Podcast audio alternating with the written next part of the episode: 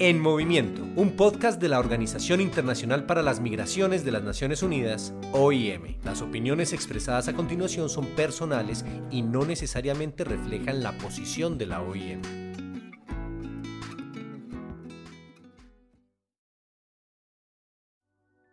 Los retornos voluntarios asistidos son un mecanismo de protección y asistencia que ofrece la OIM a aquellas personas migrantes que por alguna razón no desean o no pueden permanecer en el país en el que se encuentran y eh, están buscando apoyo para retornar a sus países de origen de manera voluntaria. En este episodio nos acompaña Claudette Walls, coordinadora de protección y asistencia a migrantes para la OIM en Guatemala, Honduras y El Salvador. Claudette también coordina en estos países el Programa de Retorno Voluntario Asistido, o RVA, una herramienta que la OIM implementa desde 1979 y con la que ha apoyado a más de 1.3 millones de migrantes desde entonces. Yo soy Ángela Alarcón, encargada de contenidos digitales de la Oficina Regional de la OIM para Centroamérica, Norteamérica y el Caribe, y en este episodio escucharemos sobre este tipo de retornos y cómo han cambiado en el contexto de la pandemia. Es importante aclarar que los retornos forzados, como deportaciones, son los que realizan los estados en línea con sus políticas migratorias, mientras que un retorno voluntario asistido está fuera del marco de los retornos forzados hechos por estados y resulta del deseo propio de la persona migrante de regresar a su país de origen. Es de estos últimos de los que vamos a hablar, de los retornos voluntarios y de cómo la OIM los asiste con un programa propio. Bien, comencemos la OIM empieza a implementar los retornos voluntarios asistidos a finales de los años 70 en Europa, para asistir a aquellas personas migrantes que estaban buscando apoyo para retornar a sus países de origen, Actualmente, estos retornos son enfocados en personas migrantes que desean regresar a su país de origen, pero carecen de los medios para hacerlo, como los solicitantes de asilo rechazados, víctimas de la trata de personas y otros grupos vulnerables, incluidos migrantes menores no acompañados o migrantes con necesidades sanitarias. Ahora bien, ¿cuáles son las características de los retornos voluntarios asistidos? La OIM ha creado un marco eh, sobre cómo operar los retornos voluntarios asistidos que consta de siete principios. Eh, entre ellos es garantizar la voluntariedad del proceso, que la persona efectivamente es su deseo retornar a su país de origen, eh, garantizar la seguridad tanto a lo largo del retorno como también eh, que no hayan riesgos en el país de origen para la persona una vez que regrese, también que la respuesta sea centrada en la persona. Vamos a retomar porque son varios elementos. Uno, que sea voluntario. Dos, que sea seguro. Tres, que la respuesta sea centrada en la persona. ¿Qué más? Eh, también otro principio importante es que el retorno voluntario asistido esté vinculado hacia una sostenibilidad en su reintegración una vez que regresa a su país. Em, la confidencialidad, la protección de los datos de la persona, el generar alianzas y diálogos eh, con otros socios o entidades eh, relevantes para, garantizar o gestionar este, este retorno, como las representaciones diplomáticas, organizaciones de la sociedad civil para prestación de servicios y finalmente eh, que sea una operación o una programación basada en evidencia. Como indicamos al inicio, los retornos voluntarios asistidos también han tenido que adaptarse al contexto de la pandemia. Y aunque todas las personas migrantes que no pueden o no desean permanecer en sus países de acogida y deciden retornar voluntariamente a sus países de origen, pueden optar por este tipo de retornos, el perfil de quienes lo solicitan también ha variado. En el norte de Centroamérica, antes de la pandemia por el COVID-19, los perfiles principales de migrantes que, optaban por el programa de retorno voluntario asistido eran aquellas personas que estaban eh, dentro de los flujos de migración de, la región, es decir, personas eh, migrantes que estaban en tránsito hacia el norte, hacia los países del norte y eh, decidían no continuar su, ruta migratoria y optaban por eh, retornar a sus países de origen. En otras palabras, antes de la pandemia se percibía menos interés por parte de las personas migrantes en acercarse al programa de retorno voluntario asistido, pues la expectativa siempre era llegar al país de destino elegido. y en general se acercaban a la OIM cuando ya no era factible continuar con el tránsito debido a problemas de dinero o el endurecimiento de las medidas en frontera. También el año pasado otro flujo eh, de migración que inició en la región, particularmente en Guatemala, fueron aquellas personas eh, bajo el acuerdo bilateral que el gobierno de Guatemala firmó con el gobierno de Estados Unidos. Em, entonces, al, regresar a Guatemala, personas principalmente de Honduras y El Salvador optaban eh, por regresar a su comunidad de origen y también se acercaban al programa. ¿Y ahora quiénes se acercan al programa de retornos voluntarios asistidos? A partir de marzo de este año, cuando se declara la pandemia global eh, por el COVID-19, el perfil de migrantes que más se ha acercado al programa son eh, personas migrantes varadas, personas que han quedado varadas en las fronteras o en los países Em, y no, no, cuentan con los medios ni las facilidades para regresar a sus comunidades de origen, entre ellos eh, trabajadores temporales que se quedaron sin trabajo eh, por la pandemia o familias binacionales que quedaron separadas y están buscando eh, regresar con sus familias en las comunidades de origen. Pienso, eh, por ejemplo, un, caso de eh, trabajadores temporales nicaragüenses en el oriente de, El Salvador, en la Unión principalmente, un grupo grande de personas que perdió su trabajo debido al COVID y sus familias eh, estaban en Nicaragua. Entonces, personas que estaban buscando, bueno, quedaron en situación de calle y querían regresar con sus familiares. Entonces, la OIM a través del programa instalamos eh, albergues temporales en la frontera donde pudimos brindar asistencia, en tanto coordinábamos con los gobiernos de El Salvador y de Nicaragua para poder eh, abrir fronteras y facilitar el retorno de este grupo.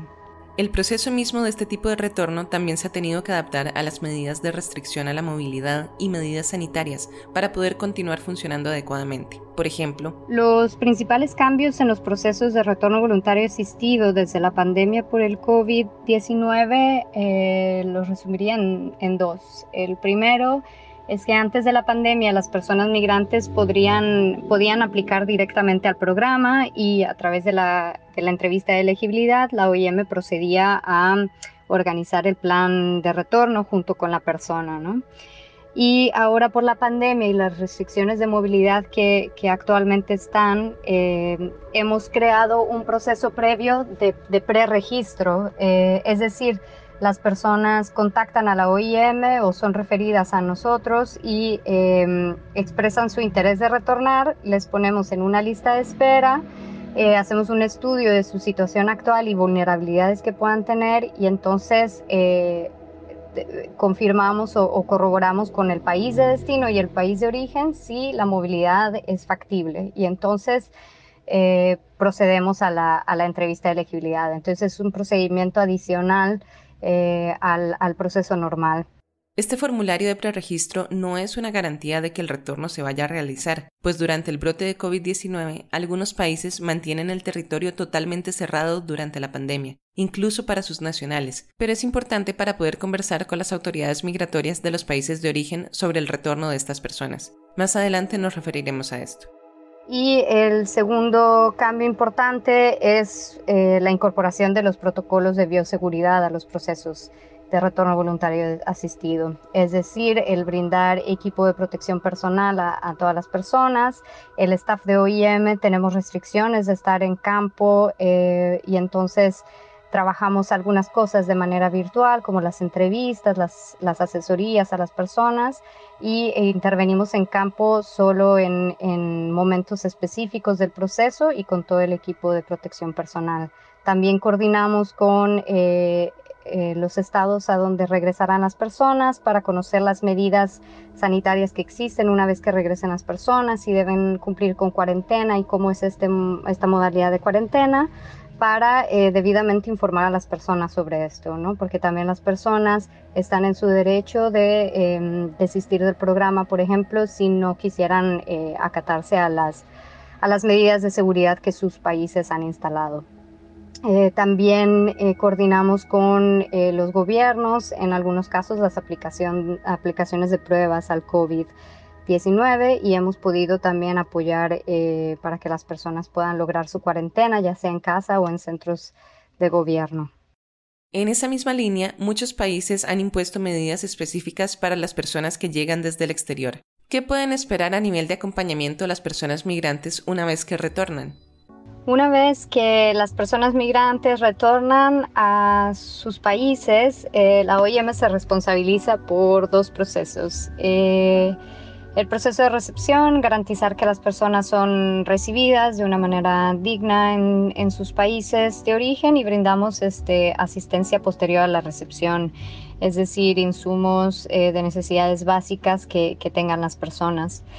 Eh, también em, dentro de esta asistencia eh, va incluido el transporte local, o sea que las personas puedan desplazarse eh, o tengan el medio de desplazamiento a su, a su casa, a su comunidad de origen. Número uno, entonces, apoyo en la recepción. Y número dos, y el otro proceso del cual OIM se responsabiliza es em, garantizar que haya un acceso a servicios de reintegración. Entonces, aquí este programa en particular no, tiene mm, eh, asistencia directa para la reintegración, es decir, eh, aportaciones financieras directas a las personas para facilitar su reintegración en cualquiera de los aspectos que requieran.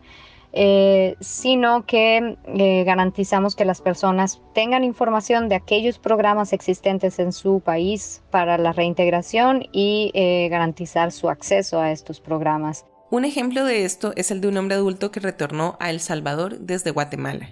Nos informó que una vez regresando a, El Salvador, pues no tenía redes de apoyo fuertes y tampoco tenía un trabajo y tenía deseo de, montar un, negocio para poder subsistir.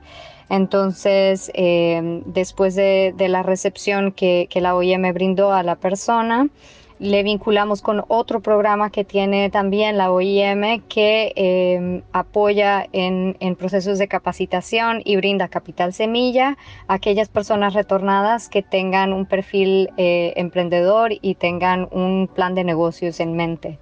Y entonces ahí pudimos em, exitosamente hacer este puente a otro programa de reintegración existente y, que la persona pudiera em, tener algún apoyo para su, su proceso de reintegración. Los retornos voluntarios asistidos enfrentan con la pandemia sus propios desafíos. Uno de ellos, la supercoordinación que tiene que ver con los países, como indicamos anteriormente. ¿Cómo se trabaja en este desafío? Uy, bueno, de las principales dificultades para concretar los retornos voluntarios asistidos durante la pandemia, eh, bueno, pues las restricciones de movilidad sería una, eh, que varios países de la región a donde más están em, optando las personas por el programa, pues están actualmente en estados de emergencia, eh, fronteras cerradas, aeropuertos cerrados. Eh, incluso dentro del propio país eh, la, movilidad está restringida con algunos toques de queda, por ejemplo. Entonces, eh, pues al ser un, mecanismo de protección basado en el movimiento como tal, esta ha sido una, una, complicación porque requiere que nosotros em, pues hagamos las, las indagaciones y, conversaciones eh, con, ambos países para ver qué tan factible es lograr un movimiento y qué modalidad de transporte es el adecuado, porque en algunos casos son las fronteras terrestres cerradas, pero eh, vía aérea podrían regresar las personas. Eh, pero en este caso no hay vuelos comerciales, entonces debemos de, buscar charters privados con aerolíneas que están trabajando en emergencias. Entonces, por un lado, este, este ha sido pues la dificultad de las principales, ¿no? La salud, evidentemente, ha sido otro de los grandes desafíos de esta pandemia. ¿Cómo hacer lo que necesitamos hacer sin sobreexponernos? En el caso de los retornos, es también una valoración que, se debe de hacer eh, si las personas en la situación actual que se encuentran en el país de destino están más seguras, eh, por ejemplo, con, con, el tema de medidas sanitarias. Eh, o si estarán más seguras cuando regresen a su país, ¿no? Entonces, eh, por el momento, las personas que, hemos asistido, varias de ellas ya se encontraban en situación de calle o eh, imposibilitadas en continuar financiando su estadía en el país de destino. Entonces, tenían familiares o casa en su país de origen donde podrían estar, por ejemplo, llevando el, el aislamiento, la cuarentena o estarían como eh, con más aportes económicos para subsistir. Pero sí, eh, al ser una, una pandemia por un virus altamente contagioso y este, este programa también encargado de, de, una operación de movimiento, pues este es, esta es otra de las dificultades, ¿no? Garantizar que a lo largo del proceso las personas estén, eh, su salud esté debidamente protegida. Y bueno, un detalle importante que no podemos dejar por fuera. Si eres una persona migrante y te interesa el programa de retorno voluntario asistido, esto es lo que tienes que hacer para optar por el mismo. Para optar por el programa, recibir información, eh, preregistrarse y, aplicar al programa. Esto lo pueden hacer contactando directamente a la OIM, ya sea eh, a través de redes sociales, que es el, el, medio que más están utilizando las personas actualmente porque eh, las oficinas están cerradas. Normalmente recibimos presencialmente a las personas en la oficina. Entonces, a través de redes sociales o de los teléfonos institucionales de la OIM. También eh, contactando a sus consulados o embajadas o, a, u otras autoridades eh, en el país donde se encuentran, pueden eh, solicitar este apoyo y que contacten a la OIM. Y entonces estamos también recibiendo eh, referencias de, nuestras, de nuestros socios en terreno también, de personas migrantes que expresan su deseo para aplicar al programa. Apunten, pueden mostrar su interés y solicitar más información sobre el retorno voluntario asistido a través de las redes sociales de la OIM y a través de los teléfonos de las oficinas nacionales. Para OIM Guatemala, más 502 2414 7401. Para OIM Honduras, más 504 2237 7460.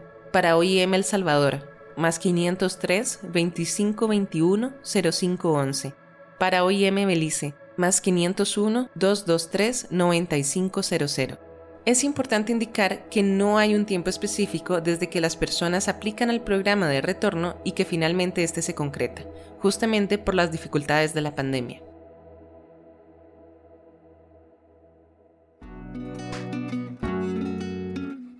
Gracias por escuchar el podcast En Movimiento de la Organización Internacional para las Migraciones de las Naciones Unidas, OIM. Pronto regresaremos con una nueva edición.